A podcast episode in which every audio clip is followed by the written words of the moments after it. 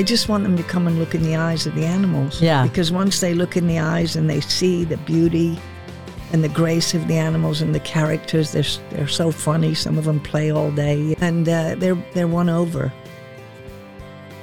Hi, I'm Heidi Herriott. Welcome to this episode of Animal Tales, where we talk about my favorite subject, animals. I'm proud to be a third generation animal trainer, caretaker, and animal welfare expert, following in the footsteps of my father and grandfather.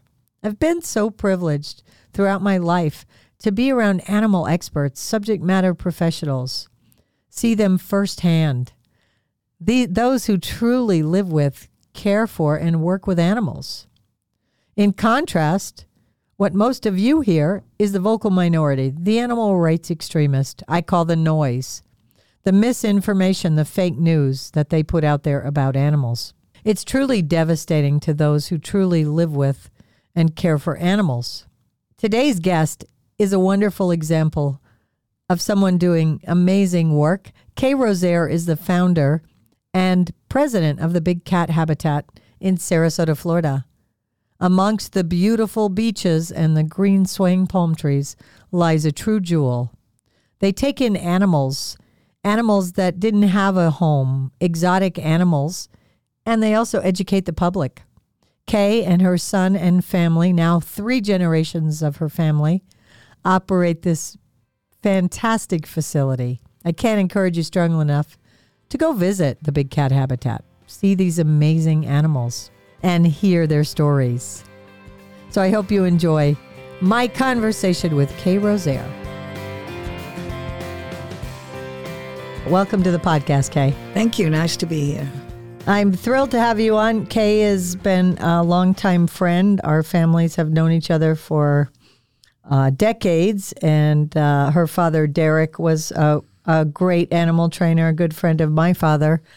And a lot of collaboration went on there. It was quite fun to watch. So, Kay, tell me how far back your family goes and how you guys got into animal training. Well, we're from England. Uh, the whole family um, basically grew up traveling all over the world because my dad was an entertainer and trainer. And uh, fortunately for us, he didn't believe in leaving the kids behind at boarding school, thank goodness. and so we just generally traveled all over the world with, with the family, the whole family. And of course, they had dogs and chimpanzees and horses.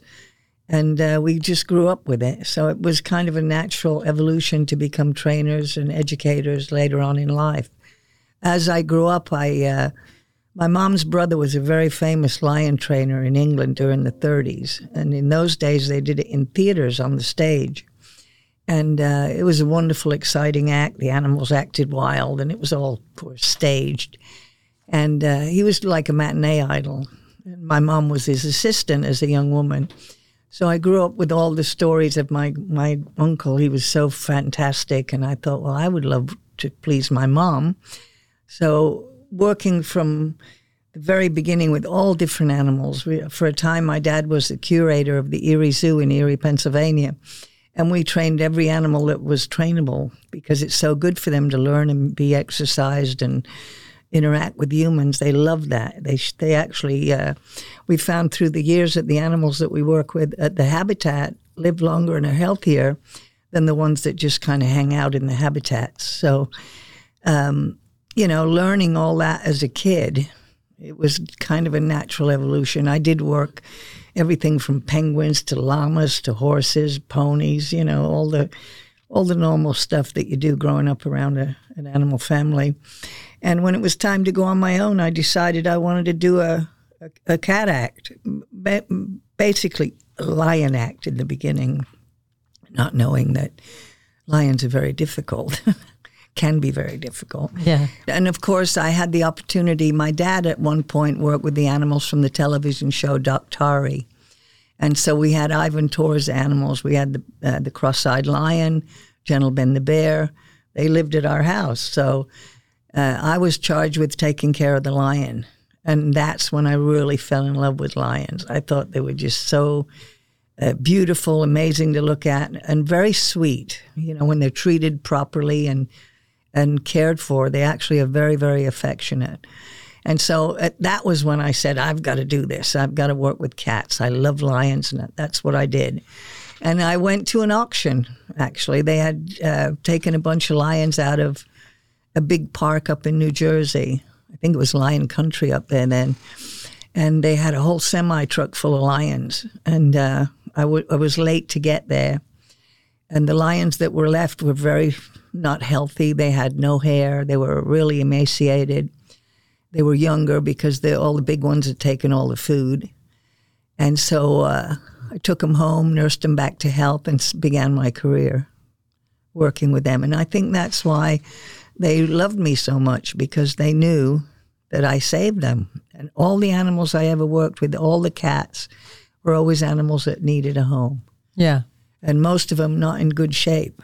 So I nursed them back to health and and then you you have a bond that you make with them and they love you and and it makes the training so much easier because they're working for you because they want to please you just like your pets at home they once they know what you want them to do and you give them a reward and a treat it's like every other thing you teach them is very easy right once you get over the bridge of learning you know once they learn to learn it's just one thing after another. And with big cats, uh, it's done in a sequence or routine. Right. Just like horses, you do it in a routine.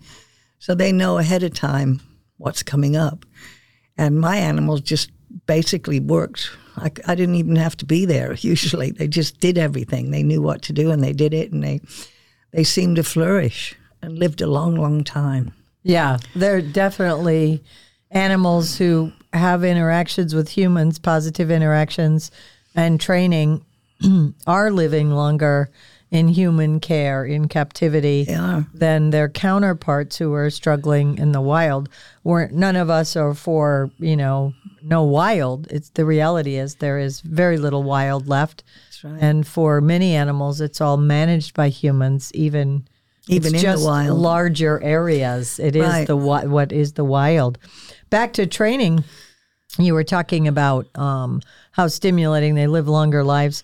I also know from vets and experts that they reproduce better They do. for those animals that we need to reproduce that are highly endangered. And just generally being cared for by the vet, or like even with horses, we have to have the farrier come and do their feet. Right. Elephants have their feet done. The maintenance, the things that need to be done, drawing blood by a vet.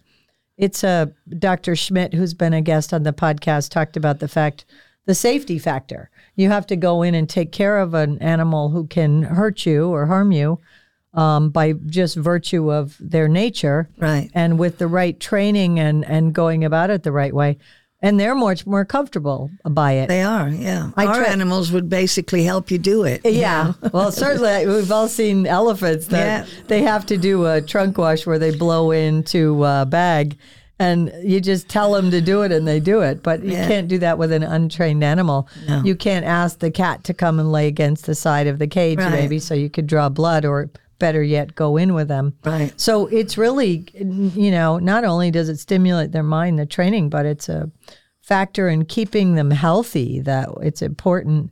The, the stress of that will be very detrimental to them over the long It run. is. you They know? get animals get bored. You know. They, Yeah.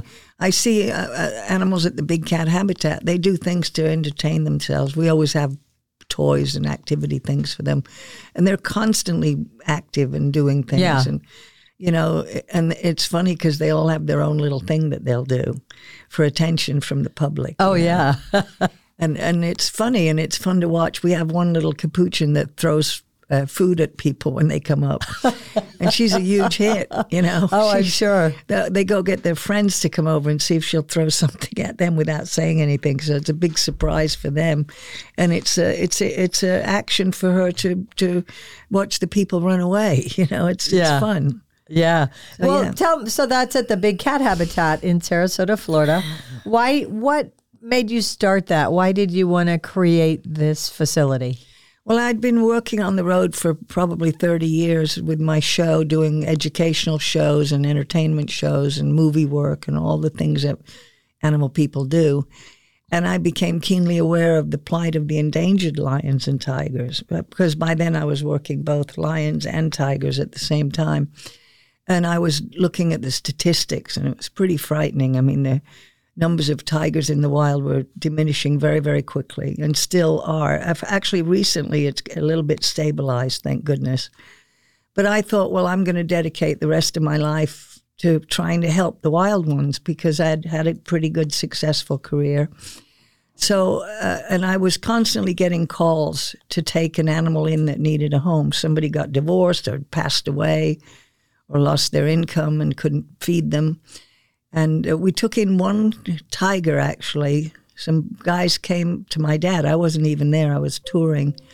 And they asked if they could leave this tiger there for a couple of weeks while they got some paperwork to take it somewhere else.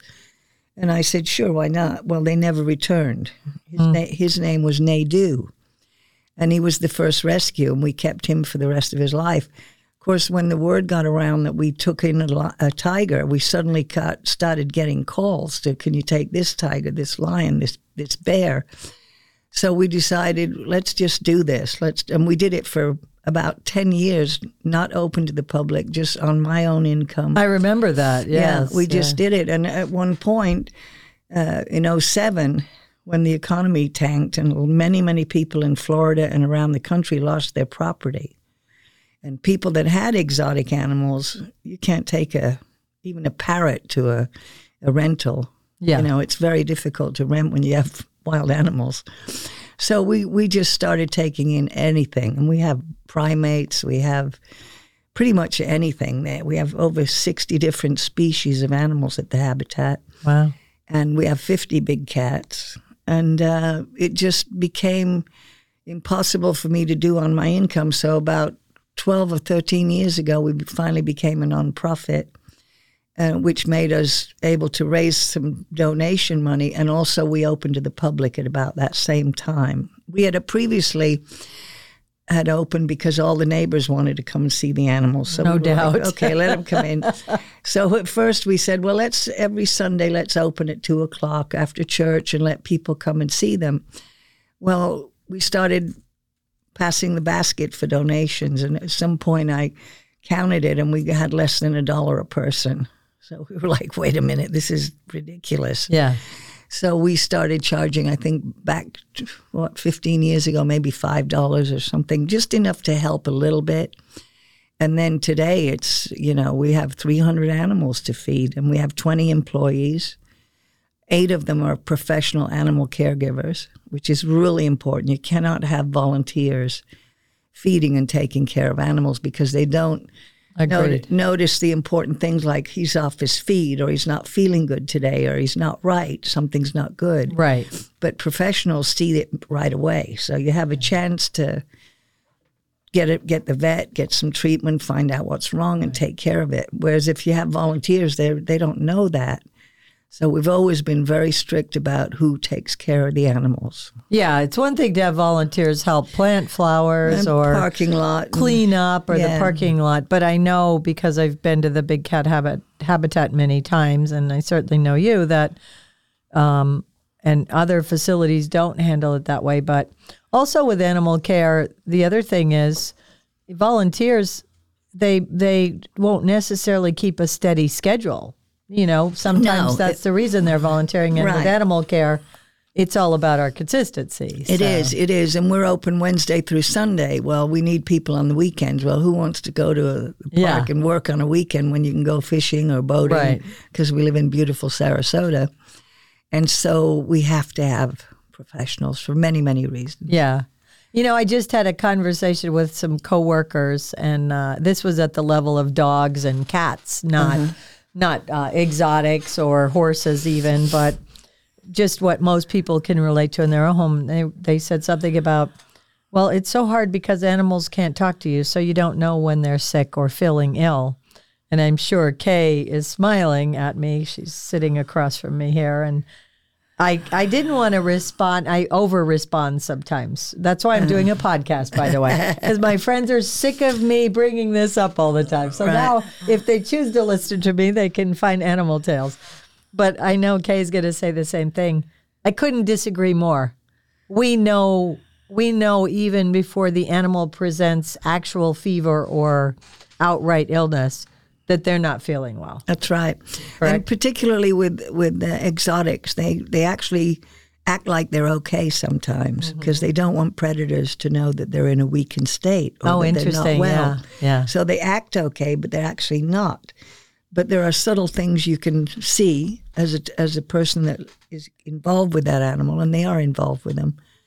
That Yeah. he's not quite right. Something's Yeah. not right. He didn't eat as much as he normally did. He's not drinking enough. The manure in a different place, Exactly. the wet spot smaller, all of that stuff. All of those things. that we need consistent animal care for to look at and to know and the value of that information. I mean, Right. and that's what I know your father and my father taught us. That Yeah. They when you're young, you're like, oh God, you're making a big deal of all this stuff. Now that we're managing deal. people taking care of animals, you can't stress it strongly enough. It's a you huge know. deal. It's a huge deal. And that's how. Yes, they can't speak, but if those of us who really work with animals and devote our lives to it, we absolutely know where they are, what they're thinking, what they're feeling, and um, it's it's w- probably one of the reasons we do what we do. Um, by the way, when when you were on the road and traveling with your animals, doing your educational shows and performances, we'd work together. You were just a badass. It, I, I always tell people, think Wonder Woman, right? I mean, you even had a similar costume. But Yeah, I did. You're a tall, statuesque, beautiful woman, and out there with the cats, I was always uh, in awe of it, and it was really fun to work with you. But I love where you've taken it to to go down this road, and you do still have a, um, an edutainment performance Yeah, in the we show. do. Your son Clayton is Sure, now we do. And taking as over. a matter of fact, I think that's one of the big uh, drawing things to our place is people Yes. actually like to see people working with animals. It's Yeah. not just only at the circus, but any big zoo, they have interactive behaviors with birds. They fly the birds. They work with the smaller animals, and people pack in those theaters. Yeah. You know, even Busch Gardens when they had, I think they're bringing shows back. As a matter of fact, Yep. and uh, people like to see you with an animal personally contacting it and doing cool stuff and fun stuff and, Yeah. and the way we train the animals are happy we Yeah. don't have to force them to do anything they come out they come out eagerly to let's go it's showtime matter of fact uh, i noticed that the people our shows are at two o'clock and all of a sudden at 1.30 we get this huge amount of people coming in well they're coming to see the show Yeah. and it is an educational show, and you're more likely to get people to pay attention and listen to some of the important facts if they're being entertained at the same time, Absolutely. especially with children. They get a big laugh out of the dogs and the cats, and you know, it's, I've been I've been there watching your show many times, and Clayton does the show often. At this point, he's quite funny as well. He's got he he's got the Rosaire humor, but to see kids and teenagers even put their phone down Yes. and actually watch, because there's a there's a proverb: "Reach them to teach them." Right. And it's edutainment, right? It's entertainment and education, but dry education doesn't get the job done. And we need them to pay attention because it's about the survival of our species and cohabitating with these animals. And um, I just used a survey and uh, statistic in another podcast. More than 90% of the United States, per the USA Today article, and this is a few years ago, are urbanites. So not only are they ha- know nothing about maybe exotics, but even no agriculture There's- and that type of thing. Yeah. and it's really uh, it's really scary. One of the reasons I wanted to do the podcast to provide more information about it because we're emotional, we're philosophic, we're ideology. We have an ideology about animals and their care, and it's not real. It's not what actually happens. It's not the practical expert knowledge that includes science and best practices. And um, so it's disturbing to me. And, you know, where they everybody talks, as we just said, about the utopian wild, which is, you know, Gone. virtually gone. So what you're doing is exhibiting animals for people. They won't care unless they see them. Exactly. I think it was Teddy Roosevelt that made them aware of animals by having the bear, right? Mm-hmm. Yeah. And once they saw the grizzly bear, people were like, wow, grizzly bears are amazing. And now they're being protected because of all that previous Right. work. And if they don't see it and, and fall in love with it, and I've always said, you know, when I'm trying to get people to come and donate or get involved, I just want them to come and look in the eyes of the animals. Because once they look in the eyes and they see the beauty and the grace of the animals and the characters, they're they're so funny. Some of them play all day, you know, Yeah. and uh, they're they're won over. Yeah. You know, and people get that more now than ever because of the huge amount of people that got dogs and cats during, Yes. during COVID. Now they understand the feeling because they love their dogs. Right. Unfortunately, many people got dogs that shouldn't have. You Yeah. know, they're not thinking, well, I got to go back to work. I'm going to be gone eight hours. Or even the right type of dog, a dog that fits in with there and yeah. is not big or aggressive or that. And Right. back to what you were saying about caring about animals, I always say to people who hammer away at SeaWorld that why do we care about killer whales? Because, Because we of saw them, because we got to see Shamu interact with the trainers. Before that, there wasn't, you know, I And don't dolphins. Think, yeah, it's know, there was no love. them, yeah, and Flipper.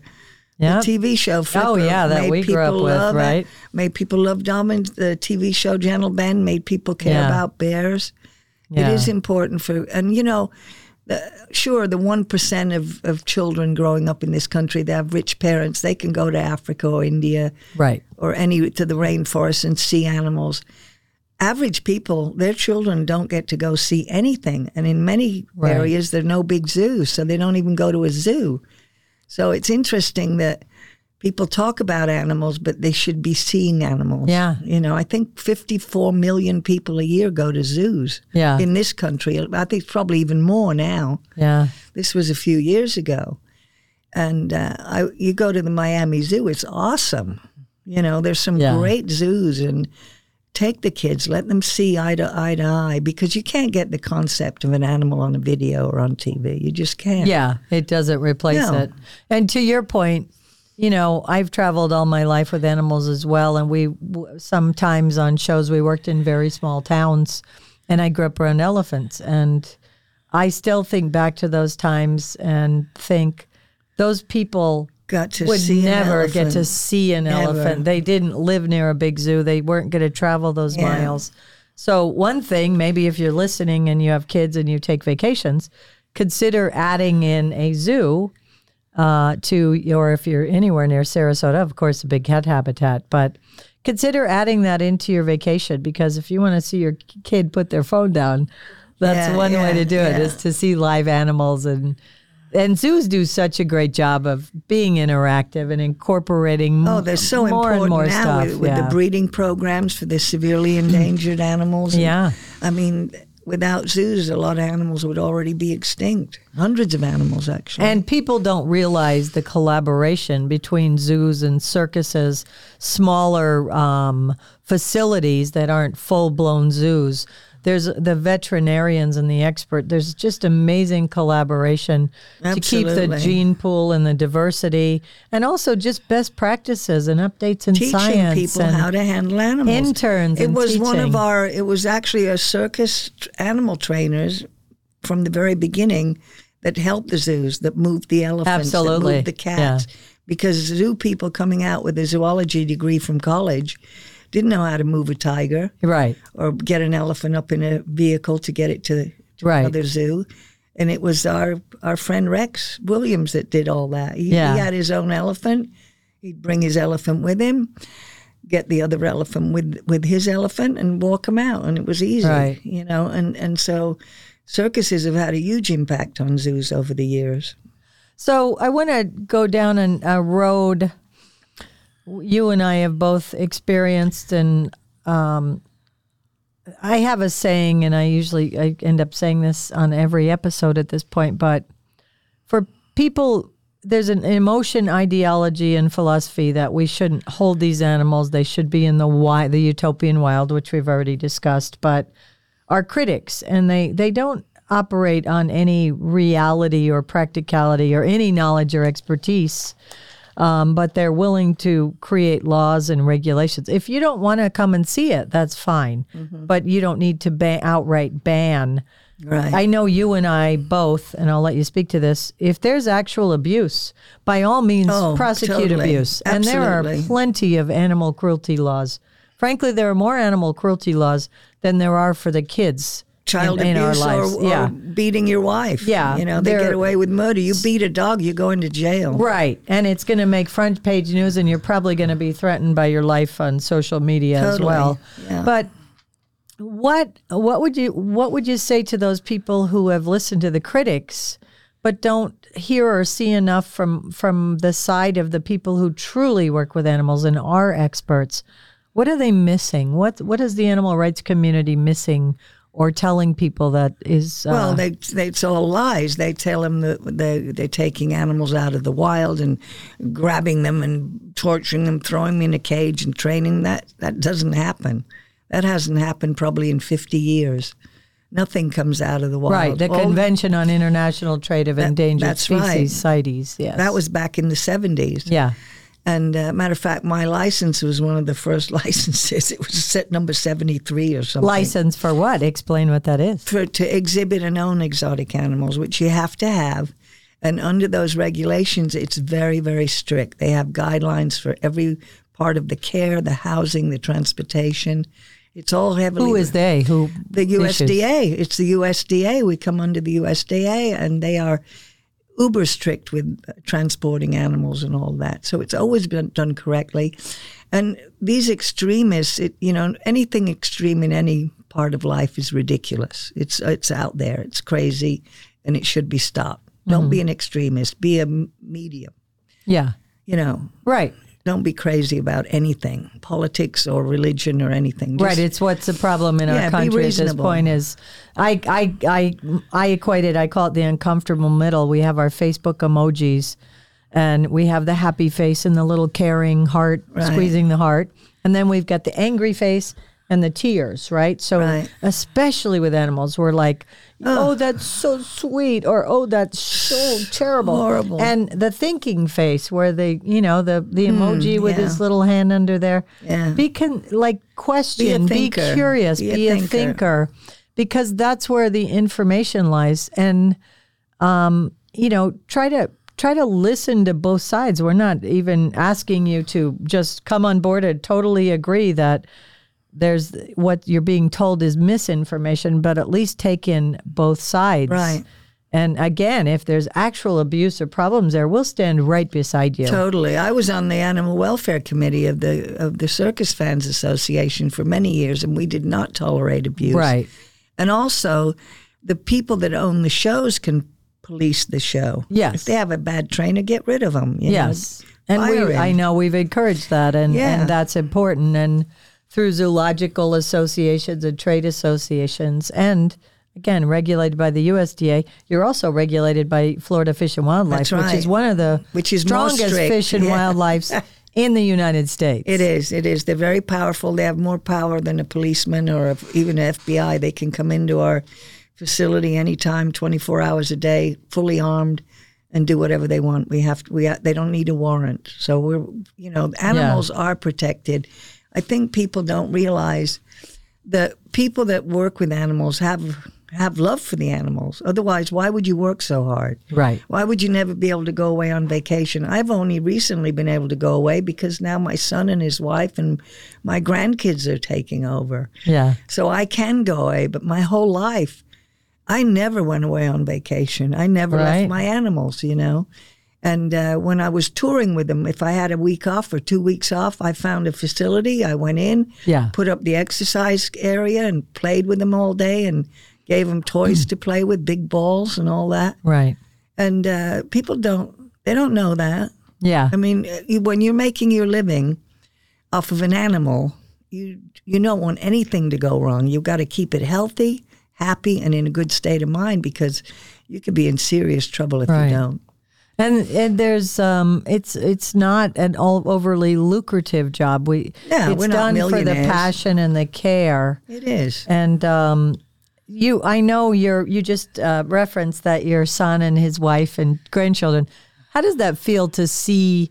You guys have created this absolutely beautiful place. I love to go there. And for you, I was there the other day, and your granddaughter and grandson were actually there. You were building a new habitat area for some of the animals, and they were right there. Your grandson was right in there. And how does that feel? I Oh, mean, what it's thank that? God, thank Yeah. goodness. I mean, I only had one son, so it was like, I hope he likes what I'm doing. you know, he, he could have gone to college and been an attorney or whatever. He's very smart. Yes, he is. And uh, I, I was like, I hope he likes this because my sister, who is the equestrian, has a beautiful riding academy Yes. and teaches kids.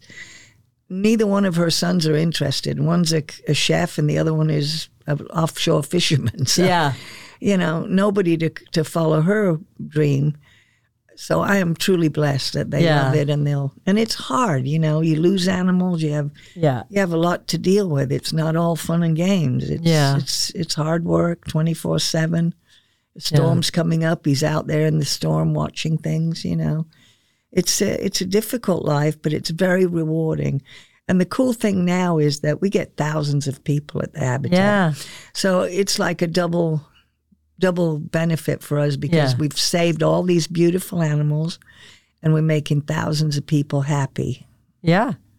And you know, you talked about the USDA and Florida Fish and Wildlife, and I have uh, been to meetings and that type of stuff, and I've actually been to the federal government to tell our story. And one of the things I said to them, you guys will come to some of the meetings, but you're actually by virtue of your your license, because you are the expert, you're not allowed to go No. get a hotel in Washington D.C. or Tallahassee or No, whatever you state have capital. to stay with the animals. So you're not the one out there walking around talking to legislators because you will actually get fined if you're not with your animals. That's and right. and in contrast, we've got animal rights extremists and groups there in With lots of money, by the way. because lots they're money. not caring for these animals and they're there telling their story. And we hear that a lot. Well, why don't we hear this story? Well, because the experts are actually not leaving the animals to tell their story. I love that you've created a place where they can come to you. Mm-hmm. And I know the expansions of that have a lot to do with education and such, um, you know, further where people could come for periods of time. Right. And also, the smaller zoos are actually the place where a lot of the interns and people who want to work at bigger zoos learn. Because if you want to go to a big zoo, it's kind of like a credit card. They won't give you credit because you don't have any, but you can't get any because they, right? Right. So the big zoos want to hire people with knowledge. So the smaller zoos and facilities are the training grounds for those people who then can go to the bigger zoos and have experience and make an actual career out of it. Exactly. One, So one example of that is right now there's a shortage of exotic vets. Yeah. Big shortage of exotic animal vets. And uh, even large animal vets, because it's very easy to sit in an air conditioned office and do, Mm-hmm. Yeah. uh, you know, uh, neuter or, or spay all day long and make a lot of money.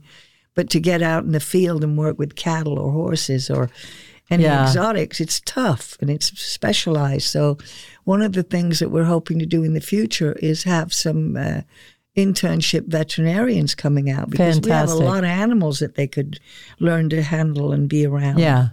Yeah, I know that's an issue. Um, we have another friend who does some of that, but for the for the exotic animal uh, residencies and stuff, they actually don't get. There's not a lot of opportunities. Again, the big zoos are are pretty tight about how they do that. So it's facilities like yours that have a little more autonomy, Right. Because you are the owner. You're right there. It's not a government run zoo Right. um, that's going to be, you know, over overly worried about their policies or legalities. Right. So it's a great opportunity for that, and you know, internships for caretakers as well. Of course, anybody that wants to be in the animal industry of any kind has to have experience. You can't read it in a book. Yeah. You guys, I know, also do yoga and some other programs. Talk a little bit about well, that. Well, we started all that during the pandemic because we were actually closed for three months. We we weren't sure whether animals could catch it, Right. Because you know there was all sorts of rumors, and so we closed for three months. Well, that's a, our overhead is a half a million dollars a year, like, Yeah. just for the basics. you Yeah. know. So um, we, we were like, what are we going to do? How are we going to keep our employees? We wanted to keep our employees. That was the most important thing. Yeah. Because, you know, the animals know these people. They love them. They know the names of the animals. And we needed to keep our staff. And so we decided we'd have been talking about doing yoga for a long time because they do it with goats everywhere, you know. Well, it's not that interesting, you know Yeah. goats walk on people and poop on them. You know? It sounds good. It in- sounds in- really in- good, on those- paper. Going those- there is a different thing. Those little hoofs sticking in your back is not so not I so always good. laugh at that. Yeah, so we did one goat yoga, and after that, I'm like, nah, we're not doing that. So uh, we decided we do tiger yoga, which is we have the perfect facility for it because all around the natural the habitats that they live in, we have walkways. Well, they put their mats on the walkways. We have a wonderful instructor.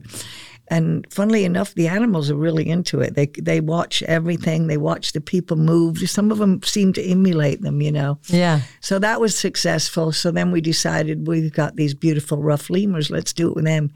Our lemurs are wonderful. They're so sweet. Yeah. And we can take about eight people, I think, at one time. They're in with the lemurs. There's four of them. And the lemurs climb, climb all over. They them. interact and with they inter- and they do. Yeah. I swear they do the poses. We have the, the uh, what other animals do we have? We have the You did fox yoga, I think, at one point where the foxes were nearby right, again. and- right. And, yeah. and we have uh, the wolf pack now, the young wolf pack that we have, and we also have the the uh, the sloth. That's Oh, not God. that's not really an encounter. It's an encounter, but it's not yoga. the sloth is uh, the. Oh, yeah. You got to go on your social media, Big Cat Habitat, and see the sloth.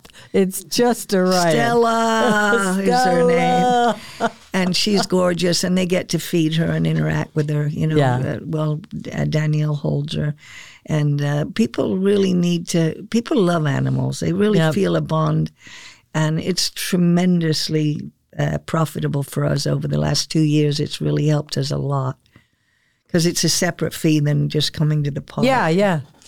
but uh, we're booked up all the time on all the encounters. And just so we're clear, tiger yoga, the tigers are actually behind their encounter area. But the way you're set up, I don't know a place where you get to see the tigers as close as yours. Completely Right. safe. Right. And all um, within the guidelines, but and the that I the one on the corner near the VIP section is Mm-hmm. a really large. Is that a liger or a tiglon? That's a liger, yeah. yeah, it's it's so tall though, and oh, you he's come 12 up feet there, tall and when it- he stands up. it's unbelievable, and I've ta- I take friends there. It's the first place I think of when they're in the area, and of course, never disappointed. And doesn't hurt that I get you know I know, I know the people who run it. You know, makes me feel good. But that I always take them to that corner because if that cat is up in there, oh, it's you will never get closer in a safe way. Well, that's what I wanted to, see do. that when cat- when those I started laying out the facility, I basically had a guy that was working with me, a construction guy, and I would take a stick and draw it on the in the sand. I want this over here, and that's how we designed it. But I, all of it was about the people being close to the animals, where they could actually see them. You know. Yeah, That's why we do the animal feeding during the tours too, because when the animal when we're open, the animals are excited that we're going to be open. They know Yeah. the day of the week, and they uh, wait. They're like, "Hey, it's we're open today," and you can feed a tiger on a stick. You can feed a bear. That keeps the animals interested in the public, and and they enjoy the treats. It's great to get a treat and it makes them active and more interesting for the people. A lot of zoos, unfortunately, won't only have one or two tigers or one or two lions. Yeah. And most days they're laying in the corner sleeping because they've been fed. right. We feed at 4:30 right after we close. So then they sleep the rest of the day. If you feed in the morning, you're going Right. to see. Matter of fact, we did originally do that, and people would say, "Are you drugging them?" Yeah. I'm like, "No, we're feeding them." Yeah, but you know your house cat that sleeps 20 hours a day? Well that's well, same thing. So we feed them after we, we feed all the primates early because they're always lively and up, Yeah. and the bears get fed because they're moving. They're lazy anyway. Yeah. But the cats, four o'clock, four thirty, so that they're up for the public. You know, Kay, I say this, um, and you and I, um, you're a good friend, and we talk about this, but we want people to know, you know, we talk about our critics, but we want people to know that if you care about animals, we're that's where we're all in line. We're all in agreement that we want the best for animals and that we care about animals. From there, what's what starts to uh, separate that is if you're using a philosophy or ideology, or if you're buying into something you've heard, right? So for those of you listening, if you care about animals, we're all on that same page. And then I say this that for those of you, some of you just don't believe that these animals should be in a habitat, right? Well, then you want permission to enjoy the animals. Not only should you enjoy the animals, it's actually what's going to keep the animals alive. It's what's going to make our grandchildren have the ability to see these animals. Still see one, yeah. We've got so many uh, facilities, including large zoos, that are that are buying into what I call the vocal minority because I don't think this is what the average people want, but it's the loud, small minority, but the voice that says we don't want shows anymore and we don't want to see these animals in a zoo or we don't want to see that. If we take that all away, the experts all agree we will not have animals. We can't perpetuate the species. We can't study them. And more importantly, you, the the public cannot see them and learn to care about them, right? That's right. So we all care about animals. It's where we go from there that separates us. So what I hope we're getting across on this podcast is that I know people who want to go to a place and see animals, but they feel like they're doing something that's wrong. You, we got to give people permission to say this is not wrong. This is one thousand percent right, and your children need to grow up knowing the world is not all about them, and understanding these animals, and even junior caretaker uh, camps and stuff at these facilities that are so important. I know it's it's like used to be farms everywhere. You know, people Yeah. saw cattle, they saw people working the land. They don't see that anymore. They they're losing connection with nature. It's really sad. Even some people don't want you to ride a horse anymore. Oh, I know. There's a whole campaign. Don't ride. It hurts them. Don't ride Yeah. them. How would we have gotten out west? yeah, How would the world have functioned without horses and camels? yeah, These are beasts of burden. They, that's their that's their place in our in our world. Is Yeah. that's what they are, and uh, a world without any of them would be horrible. yeah. You know, and I I just think again it's the same thing. It's don't be an extreme anything. Use your common sense. I know it's not common anymore. common sense is not so common, common. but uh, if you see an animal and it looks healthy and it's it looks uh, in good flesh, it Yeah. it is. It's getting proper care. You know, my sister has a problem. She has about fifty horses on about forty acres, and of course they lay down. Soon as they see a horse laying down, they Oh, call the ca- animal control. There's a, a dead horse in the field. Right. No, it's, It's sleeping. Basking in the sun or just relaxing. the yeah. camels are rolling in the mud because they like it. They want to be in the mud. It cools them. You know, it's just there's real things out there that people need to know, and they just don't. You know, and and farmers are getting lambasted just Oh, as I know. badly as we are. Farmers know their names of many of their cattle, especially dairy farmers. They know the family of that cow, where where she was born from, and it's not simple. It's complicated. And you know, the poor farmers, they're, they're we need them. We don't need big corporations. We need farm families. right. know? And for those who aren't extremists, who don't hold this philosophy or ideology, but are just listening to the noise, you you just pointed that out. You can recognize a well animal. Totally. So you people want to like, oh, that does, animal doesn't look good. First of all, they have no experience or knowledge to say that. But even a pet dog, you can recognize an animal that is not kept well. That's it's right. either not healthy or it cowers or does something. So go let's go back to using our common sense and saying, I don't care what people are telling you. Go look and see firsthand and make up Right. your own mind or at least balance the information you have.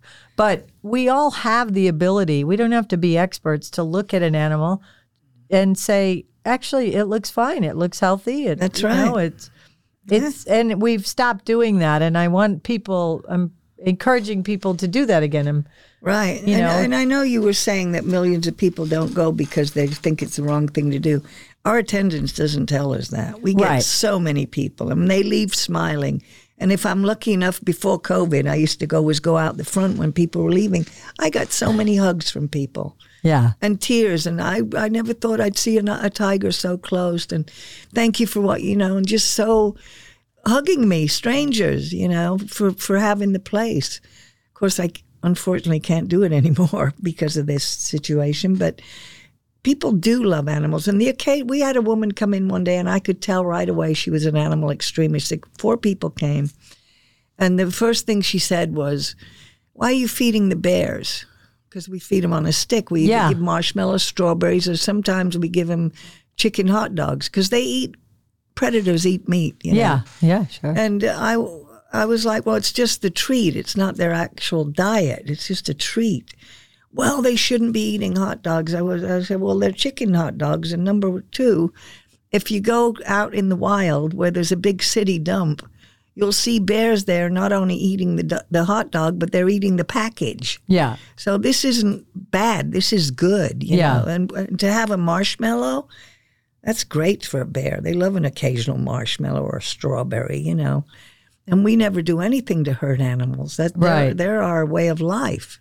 Well, the irony in that, what you just said is you're standing there giving your time and attention to somebody who's not even re- close to being an expert. Nothing. Just has Just made up her mind. or heard from one yeah, of the groups. Exactly. And actually, she went and sat in the car and ran the car all day to be air conditioned. And her husband and their other two friends enjoyed the Oh, you did tell me about Yeah, that. Yeah, and I was like- she was like she's sitting out there running. She's she's uh, gonna be green, This right? big earth But- woman, yeah, running the car to keep the air on while she sits pouting in the car.